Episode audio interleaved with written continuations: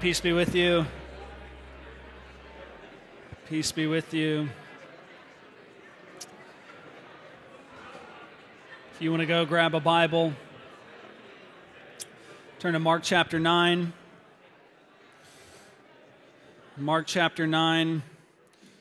We're going to be looking at um, verses 30 to 41 of Mark chapter 9, verses 30 to 41 of Mark chapter 9. If you're a guest with us, welcome. My name is Garrison. I'm one of the pastors here at Veritas Dayton. We are a local church that treasures Christ and treasures His Word. So we very much value uh, the preaching of His Word and uh, part of the way that we seek to do that is, is by um, finding a book of the Bible and simply working our way through it slowly but surely. And that's what we're doing with Mark's Gospel right now is we're just we've planted ourselves in Mark's Gospel and we are making our way through Mark's Gospel as time goes on. This is, I think, our, our 35th sermon uh, in Mark's Gospel, and we should be finished with it with Mark's Gospel um, the uh, month of November, November of this year. Uh, but this morning we find ourselves in Mark 9 30 through 41. And once you turn there, if you want to stand with me for the reading of God's holy and precious word, we stand out of reverence, we stand out of honor and respect for the word of God, and we listen with reverence, we listen with joy to the words of our God, as Mark wrote them, inspired by the Holy Spirit. They went on from there and passed through Galilee. And he did not want anyone to know, for he was teaching his disciples, saying to them, The Son of Man is going to be delivered into the hands of men, and they will kill him. And when he is killed, after three days, he will rise. But they did not understand the saying and were afraid to ask him. And they came to Capernaum. And when he was in the house, he asked them, What were you discussing on the way? But they kept silent, for on the way they had argued with one another about who was the greatest. And he sat down and called the twelve, and he said to them, If anyone would be first, he must be last of all and servant of all. And he took a child and put him in the midst of them, and taking him in his arms, he said to them, Whoever receives one such child in my name receives me, and whoever receives me receives not me, but him who sent me. John said to him, Teacher, we saw someone casting out demons in your name, and we tried to stop him because he was not following us. But Jesus said, Do not stop him. For one who does a mighty for no one who does a mighty work in my name will be able soon afterward to speak evil of me. For the one who is not against us is for us. Truly I say to you, whoever gives you a cup of water to drink because you belong to Christ will by no means lose his reward. This is the word of the Lord. Thanks be to God. Let's pray together. Holy Spirit, would you help me as I preach, help all of us as we hear. We long for the Father to be glorified, for Jesus to be magnified, for all of us to be edified. So we ask for your help now, for the sake and glory of Christ's name. Amen. You can be seated. Well, as we've been making our way slowly through Mark's gospel, we've recently encountered a kind of seismic shift in the theme. Uh, you'll recall that the first half of Mark's gospel is marked by this main theme of the identity of Jesus as the Messiah, as the Son of God, as the Son of Man of, of Daniel 7. And then in Mark chapter 8, the, the seismic shift took place. And now, with Christ's identity as the Messiah well established, Mark turns to focus on how this Messiah is a suffering Messiah. Now, he's a Messiah who's come not to be served, but to serve. How he's come not to be exalted and magnified, not at first at least, but to be executed and martyred on a Roman cross. He's come in humility to suffer for the sins of his beloved people. And with that, that shift in focus coincided with an additional thematic shift with Christ's sufferings as the Messiah now at central focus. He's also begun to tease out the calling laid upon Christ's disciples. In this particular section of Mark that we're looking at, particularly Mark 8 22 through 10 52, Jesus will foretell his death three times and then follow up with these foretellings with instructions about following him as his disciples. We saw this initially in chapter 8 with Christ's first foretelling of his death and resurrection, followed with a series of instructions about Christian discipleship. He told his followers that while the cross of salvation was being laid upon him, the cross of discipleship must be laid upon us all as his followers. To pick up our crosses, follow him into glory. Likewise, in chapter 10, Jesus will again foretell his own death and resurrection and follow it with a series of instructions about discipleship. But here in our text now, we're looking at the second foretelling, where Jesus begins with foretelling his death and resurrection, then follows with a series of instructions about discipleship. Now, these instructions on discipleship will go on to verse 50 of chapter 9 here, but we're just going to take up verses 30 to 41 this morning We'll take up verses 42 to 50 next Sunday. And as we consider verses 30 to 41 this morning, the instructions here can almost seem like, like scattered instructions, not having any one theme to kind of tie them together. One commentator, they seem like almost just like a, a, a cup of beads spilled on the floor and just kind of scattered across the floor. And yet, there is, there is a, a theme that, that strings them together, so to speak, and it's this theme of humility humility.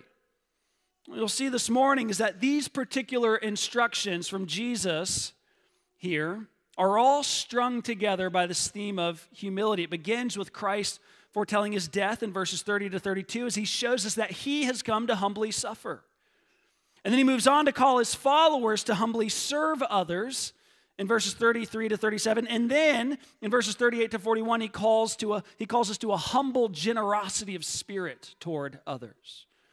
But first we see here how christ has come to humbly suffer. Verse 30 tells us that Jesus and the disciples have left the northern region of Israel, uh, the, the region north of Israel, and they're making their way back down south. And, and as they do so, they're passing through Galilee while on their way to Judea and to Jerusalem.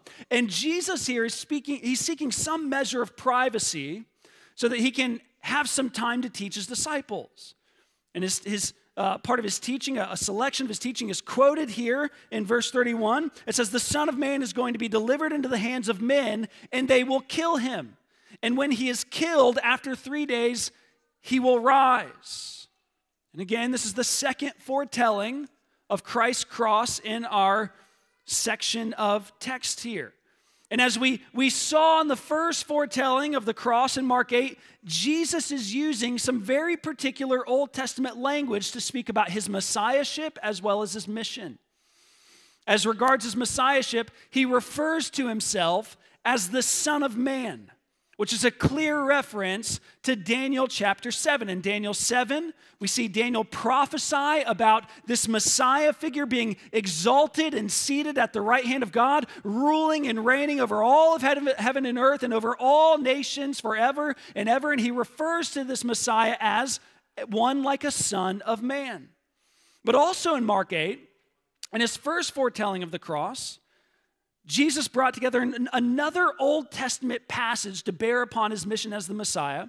In this, he, he welded together two Old Testament passages that no one before had put together. He, he, he brought together the Daniel 7 Son of Man passage with the Isaiah 52 and 53 suffering servant passage. Isaiah 52 and 53 Isaiah prophesied, foretold of a, a figure, uh, a future figure among God's people coming to suffer, being executed on behalf of God's people so that they could be forgiven and set free from their guilt and sin.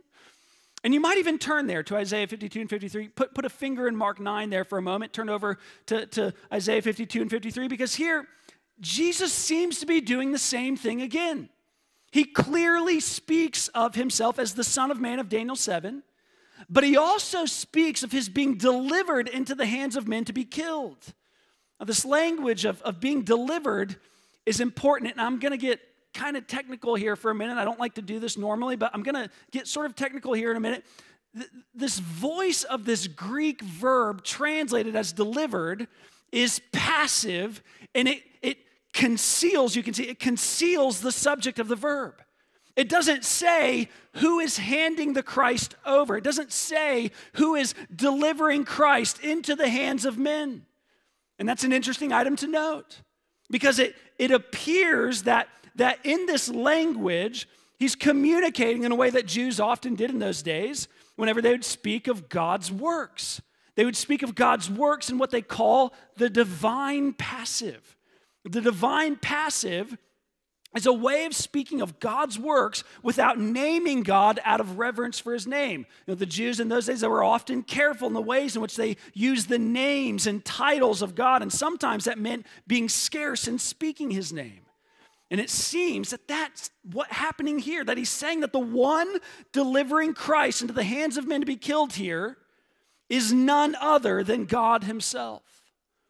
And that's significant because it is again a clear echo of Isaiah 52 and 53. If you look here at Isaiah 52 and 53, you'll see that the execution of the suffering servant is planned and accomplished by none other than God Himself. It is the will of the Lord that this happens.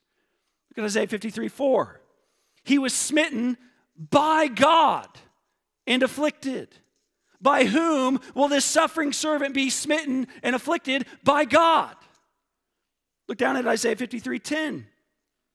It was the will of the Lord to crush him. Whose, whose will is it for this suffering servant to be crushed? The Lord's. Well, why would the Lord do that? Why would he actively plan and carry out such a horrendous thing? Why would he deliver the, the Son of Man into the hands of men to be killed? Isaiah 53 6, all we like sheep have gone astray. We have turned everyone to his own way, and the Lord has laid on him the iniquity of us all. That's why the Lord planned and executed the Christ's execution to pay for the debt of our sins, to pay the penalty of divine judgment that we deserve because of our sins, so that we could be forgiven and freed from our guilt forever before God. And just to be clear, in case you think that this was the Father's plan and that Christ was the Christ was unwillingly forced into it or just tepidly agreed to it, notice here that Christ knows full well what is going to happen in Jerusalem. He foretells his cross here. He knows what's coming. And notice he's still heading there nonetheless. He's passing through Galilee, he's not staying. Capernaum has been his, his kind of home base of operations throughout Mark, but, but here in Mark 9, 10, and 11, we see Mark recording the sort of movement of Jesus and his disciples toward Jerusalem, where he knows he will be delivered into the hands of men and be killed. As Jesus says in John 10, 18, no one took his life from him. He laid it down of his own accord. He knew full well what was waiting for him in Jerusalem, but he gladly, intentionally, humbly made his way there. And why would he do that? As Paul says of Jesus in Philippians 2, he did it as an act of humble service. He did it because he is the humble servant, the humble servant who, though he was in the form of God, did not count equality with God a thing to be grasped, but emptied himself by taking the form of a servant, being born in the likeness of man, and being found in human form. He humbled himself to the point of death by becoming obedient to the point of death, even death on a cross. He came as the lowliest, most humble servant of God and man and gave his life on a Roman cross. But then, as our passage moves on, we're instructed by Jesus here to, to follow him in this path he's laid out for us in humble service. With me next at how the Christian is called to humbly serve. Verse 33 says that they, they arrived in Capernaum here. They're stopping on their way to Judea, as we'll see in, in Mark 10. But, but while in Capernaum, they're possibly staying at Peter's house. And, and after they arrive, Jesus asks them a question. And it seems like it's maybe the exact question that they didn't want him to ask. It's a pretty uncomfortable question. So often Jesus will ask really uncomfortable questions because he doesn't want us to be comfortable in our sin. He didn't want the disciples here to be uncomfortable in their pride and arrogance. And so he asks, What were you discussing on the way? In verse 34, but they kept silent. For on the way, they had argued with one another about who was the greatest. They, they didn't want to answer because they seemed to have known something of what Jesus would have to say about this. They knew at least that he would have been displeased about the content of their conversation. However, it seems he already knew, probably overheard them on the way. Seems that it may have been a pretty lively argument. Voices might have been raised. And before you judge the disciples too harshly based on the content of their conversation here, please understand that this issue of rank in society and in communities and whatnot was so it was so enormously important in the culture of judaism at the time. It was very common for people living in that time and that culture judaism at that time it was very common for them to make lists in society based on level of importance and greatness kind of hierarchical lists that, that listed out people in order of, of rank in society there are many such lists in, uh, from this time that would you know, intentionally rank people from most important to least important, from least to greatest, from greatest to least. There were lists about uh, you know, the seating order, what the seating order would be in paradise. There were lists of, of uh, positions of authority or, or, or importance in, in Jewish society at that time. It started with the priests and then it moved on to all the Levites and then on and on after that and rank of importance from there. There were lists for how people ought to order their seating in worship events and in feasts based on level of greatness. There were lists for so many things. And, and in many ways, these disciples, not to excuse them, they were men of their time. They took this kind of thing in with their mother's milk. I, I once heard Tim Keller say that culture is kind of like rain. You know, you can put on rain boots and a raincoat and carry an umbrella, but you're still probably going to get wet. And it seems that these disciples here, uh, you know, and they're fighting, quarreling, arguing about who's the greatest, that the rains of ranking based on greatness had evidently fallen on them and gotten them somewhat wet in some measure. You know, they're arguing here. If Jesus is the Messiah, you can, you can think about, you can even imagine what they're arguing. If Jesus is the Messiah, if he's the Son of Man of Daniel 7, if he's going to be throned, uh, uh, enthroned upon the, the throne of his father David, well, we better figure out uh, uh, who among us is going to be at his right hand and who's going to be at his left and what the seating order is going to be at, at the banquet table and who's going to sit where at the table, so to speak. You, you can imagine them arguing about this. And perhaps we wouldn't be caught dead having a conversation like that. You know, our particular culture is not typically fond of rank, ranking and, and, and or hierarchy in any way. However, we are likely to take in other kinds of self importance and, and self centeredness that are a little, a little more culturally acceptable. I, I saw uh, not too long ago Kim Kardashian as she was reflecting on her, her, her recent divorce. And, you know, we don't know the circumstances, all the circumstances surrounding her divorce, so I'm not making a definitive judgment about it up here. But her comments on her divorce display this radical kind of self centeredness and self importance, this radical kind of self centeredness and self importance of our age. It's, it's a premium example of the prevailing attitude of our age that we just take in, that we see everywhere television, movies, social media. It's so culturally acceptable.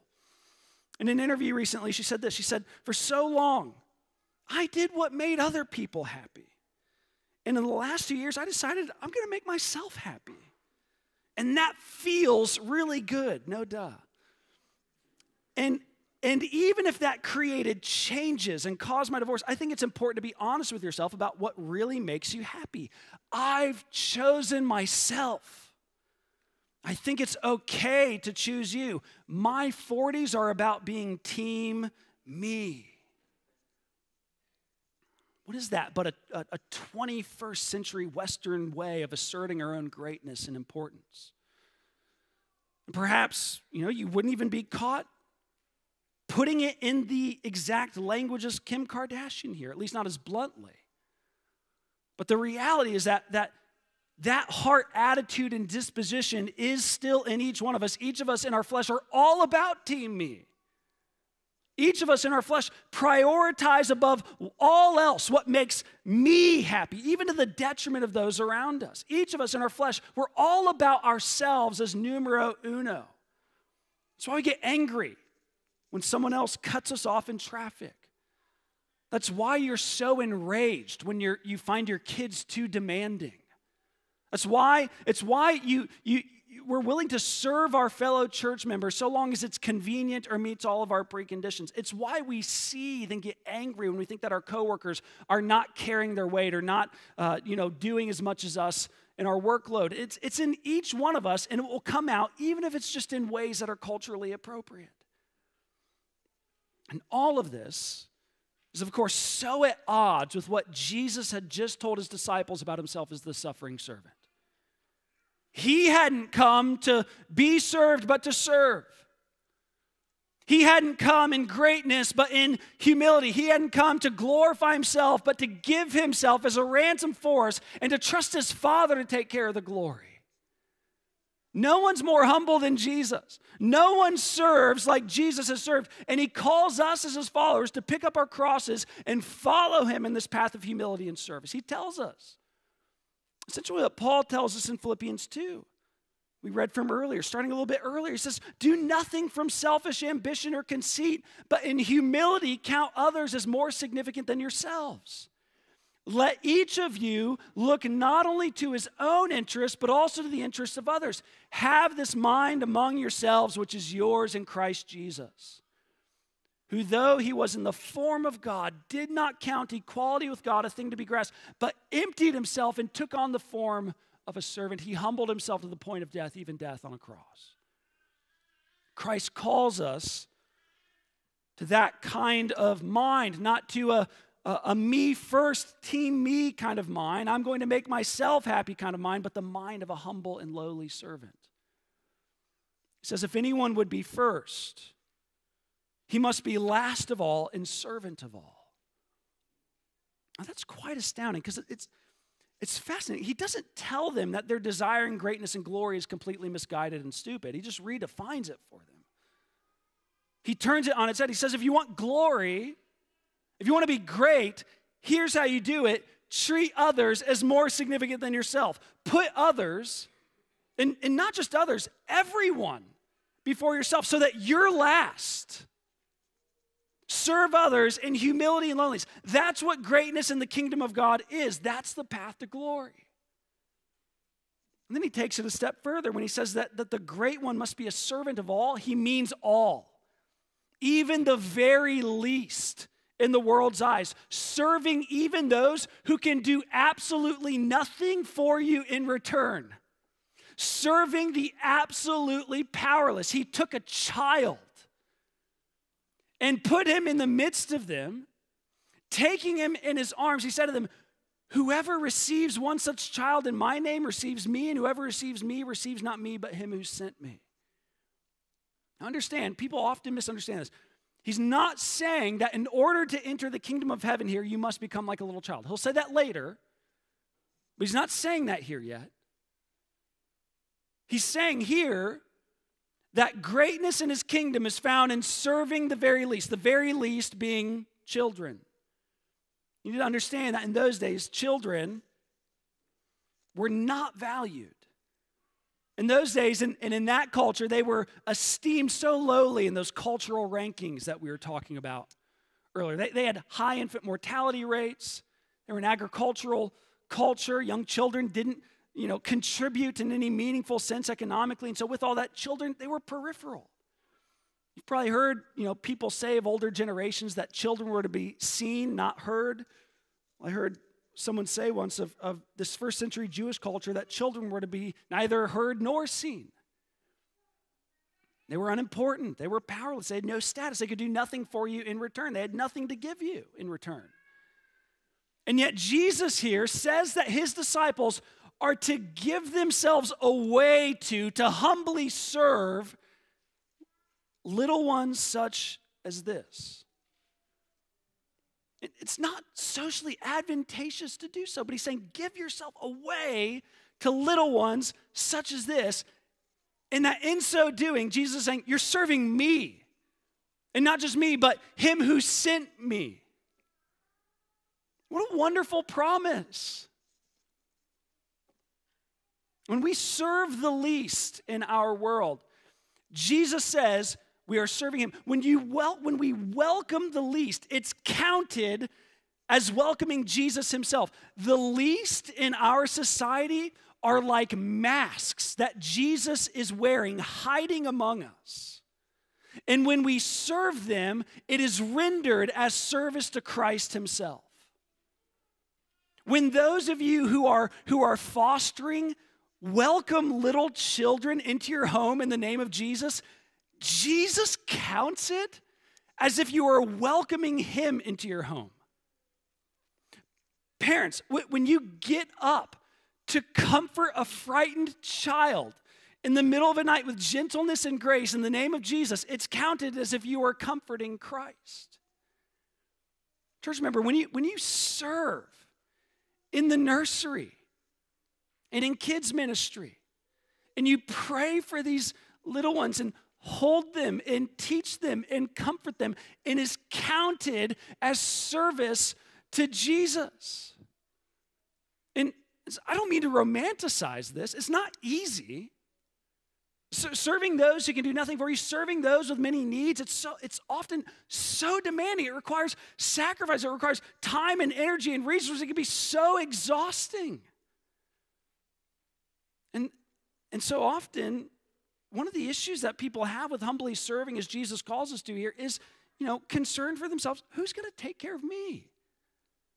If I don't take care of myself, if I don't look out for myself, if I give myself away, who's going to take care of me? Who's going to do it?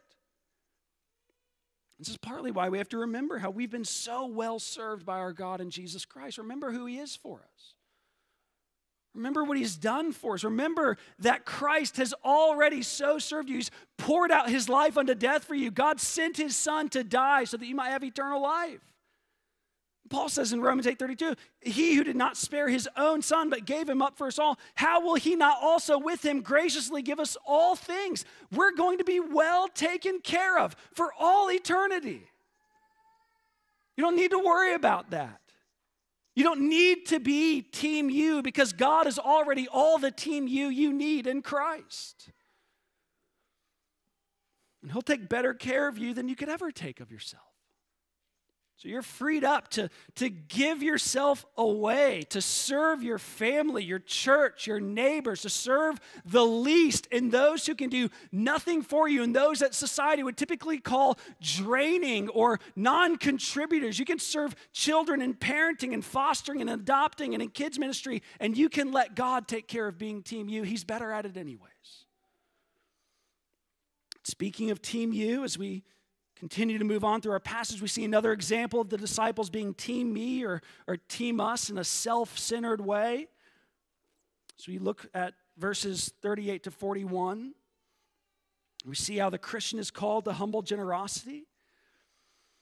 By generosity, I don't mean generosity in terms of like giving money away, although that's good too. Uh, I mean having a generosity of spirit, a kind of open heartedness toward others, a magnanimity toward others. You'll see what I mean. At some point after Jesus' teaching about humility and service among his disciples, John came to Jesus and he said to him, Teacher, we saw someone casting out demons in your name, and we tried to stop him because he was not following us. As we've seen throughout Mark, Jesus is casting out demons, continually demonstrating this unparalleled authority over spiritual darkness.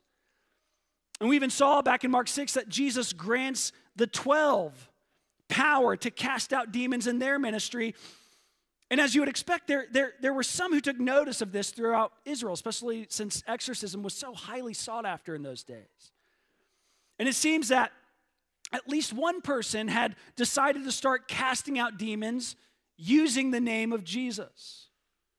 Now, it's ironic that the disciples would take such an issue with this because, as we saw last week, they were literally just uh, unable to cast out a demon in the previous passage, but, but they do take issue with this. And, we should say that, that it doesn't seem that this person was using Jesus' name in the sort of superstitious way. You know, we, you see that in Acts 19, it doesn't go well. But, but it seems that whatever, whoever is doing this here, that they were casting out demons in Jesus' name, they were doing it with some sort of genuine faith, some sort of genuine trust in Jesus' name. And yet, John and the other disciples didn't like it. They tried to put a stop to it, tried to, you know, police this man and his his ministry. Why? John says, because he's not following us. He's not part of our inner circle. He's not part of this particular group. He hasn't joined and entered our ranks. He won't be, he won't be seated at that table in the messianic kingdom with us. He has no right to be doing what you commissioned us to do, Jesus, because he's not one of us. Seems that this misguided pride that marked the disciples' discussion about who is the greatest also marked their attitude toward those outside their group. They possessed such an inflated sense of self, such an elitist spirit that, that anyone out there doing this work but who didn't belong to the group must join the group or be stopped. Look at Jesus' instruction, verses 39 and 40. But Jesus said, Do not stop him, for no one who does a mighty work in my name will be able soon afterward to speak evil of me. For the one who is not against us is for us. Jesus instructs the disciples to not police others ministering in his name. The question is not whether or not this man belonged to their group, but whether or not this man trusted in Jesus. And even if the man had not yet fully understood Jesus or what he was about, the fact was is that he sought to genuinely minister in Christ's name. This meant that he was on the same team. Even if he doesn't have all of his doctrinal ducks in a row, even if he's not part of the inner circle or group, if he's under the, the banner of the name of Jesus, same team. And there's a valuable application for us here as we consider how we're to interact with, with other branches of Christ Church today. The kingdom of God is, is much larger than any one church or denomination or tradition. And yet, this, this you know, often prideful attitude of Christians and churches today can, can so much reflect the behavior of the disciples here than the words of Jesus. It's an old joke that kind of illustrates the point. There's a man who's walking down a bridge one day and he came across another man who's about to jump off the bridge. So the first man says to him, Stop, don't jump. You know, you have so much to live for. And the second man says, Like what? So he tells him, He says, Well, are you religious? The second man says, Yes. And the first man says, Oh, good, so am I. Are you Christian or Buddhist? And the man says, I'm a Christian. He says, Oh, good, so am I. Uh, are, are you Catholic or Protestant? He says, Protestant. Are you Presbyterian, Episcopalian, Baptist? He says, I'm Baptist. Says, oh, me too. Are you General Baptist or Reformed Baptist? He says, I'm Reformed Baptist. Wow, me too. Are you Reformed Baptist 1644 confession or Reformed Baptist 1689 confession? It says Reformed Baptist 1644, and the second man he, he pushes him off the bridge and he says, "Die, heretic." and it's obviously like really extreme. Uh, but it's also funny because it, it actually illustrates, even if in an extreme way, the, the disposition that we've all seen that marks Christ's disciples toward one another far too often, especially in our social media age. The amount that, that we Christians bicker and argue with and condemn other Christians because of our differences is tragic. Especially since the Lord said it would be by our love for one another that the world would recognize that we belong to Him. And we can give so many nuances to this. I, I know. I, I know that not everyone who uses Jesus' name actually belongs to him. I know that there are those in the world who use the name of Jesus but are talking about a completely different Jesus, but that's not what this passage is about. This passage is about the disposition of our hearts toward those who genuinely belong under the banner of Jesus' name, even if they're not a part of our particular group or church or theological tribe. And so Jesus is teaching here that, that, this, that his kingdom is bigger than our group or our church or our tribe. And he's teaching us here that our hearts ought not be haughty and prideful toward others who belong to Him, but instead we ought to be marked by a, a big heartedness, an open heartedness, a humble generosity and acceptance and tolerance and embrace of other brothers and sisters in Christ. And what does that look like?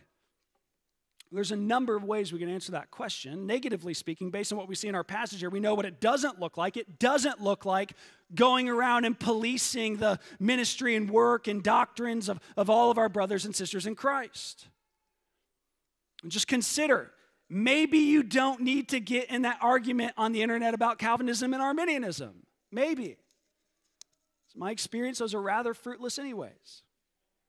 Maybe you don't need to get Maybe you don't need to comment on that person's Facebook post about baptism. Maybe you don't need to comment on that church's ministry philosophy across town. Maybe you can just celebrate the name of Jesus being magnified by others, even if by people with whom you differ.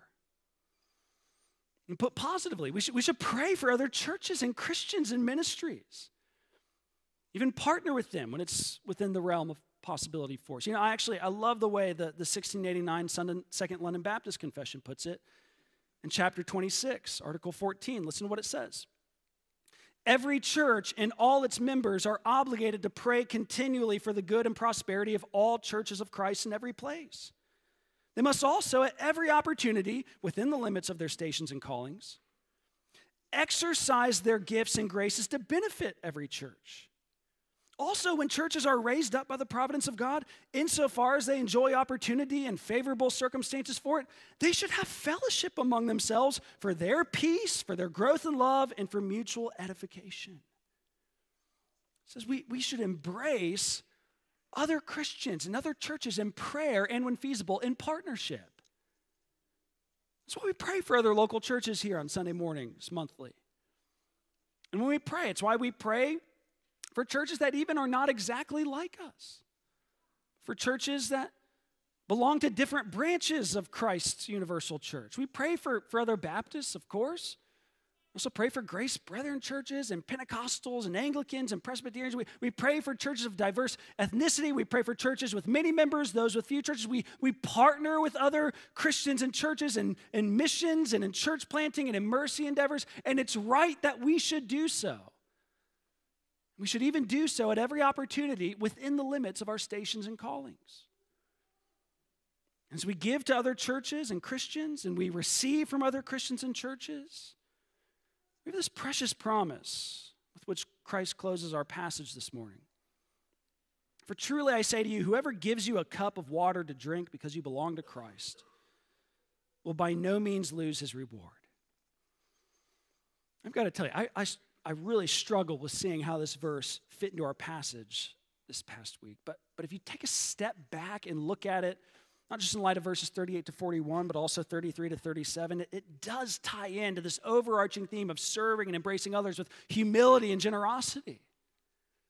When any of Christ's people do something as small as give a cup of cold water in Jesus' name, let alone cast out demons in his name, Christ sees and will reward such service because he counts it as service to himself. But what seems so particularly astounding to me about this verse here is the language that Christ uses concerning his disciples. How he speaks of his disciples as belonging to him. How sweet is that? That's how he associates with his idiot disciples and grace and humility. He, he associates them with himself. When I first read this passage last week, I initially just thought John was so arrogant. Speak of this man casting out demons as not following us, us, as if you deserve to speak of you and Jesus as being in the same league. And yet, I'm also struck by the grace of Jesus to speak of him and, and the disciples with himself as us. And of the disciples as belonging to Jesus. I don't think I'm at all stretching the meaning of this verse here to say that the reason Jesus words this phrase in this particular way is to give the disciples assurance that they belong to Him, that they are His. He's their shepherd, their Savior, their Lord, their friend, that their position and closest to Him is secure. How comforting must that be for his disciples who keep making blunder after blunder here, who, who hear Christ is correcting again and again, to hear Christ say, You belong to me, you belong to me. And what a comfort to us because we're Christ's disciples who keep making blunder after blunder. We're like the disciples here, are so proud, so often the captain of the team on Team Me so often lacking generosity of spirit toward our brothers and sisters in Christ, casting judgments that aren't ours to make, policing others when it's none of our concern. And yet Christ tells us, You belong to me. You're so loved. You're so delighted, and you've been bought with a price, the price of my own precious blood. When you could do nothing for me, when it was not socially advantageous at all for me, I still came for you. I gave myself for you, and now you belong to me. And that's humbling, it's comforting, increases confidence, it makes us invincible. And in being invincible, it, it, it, it makes us all the more ready to serve and embrace others with generosity. And with the same kind of generosity with which we've been served and embraced by our Christ. And so we are called to humility here, but Jesus has already paved the path for us in his cross and in his resurrection. Let's pray together.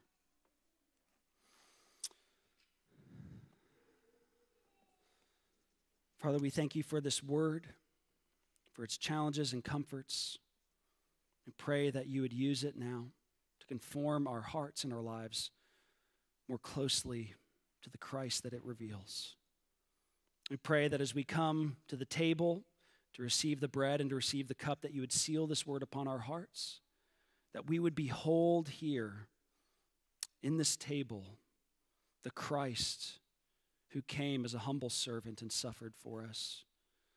And with it, would you strengthen us to follow in his footsteps of humility and suffering and service and generosity, all for the sake and glory of your name. Through Christ our Lord, we pray.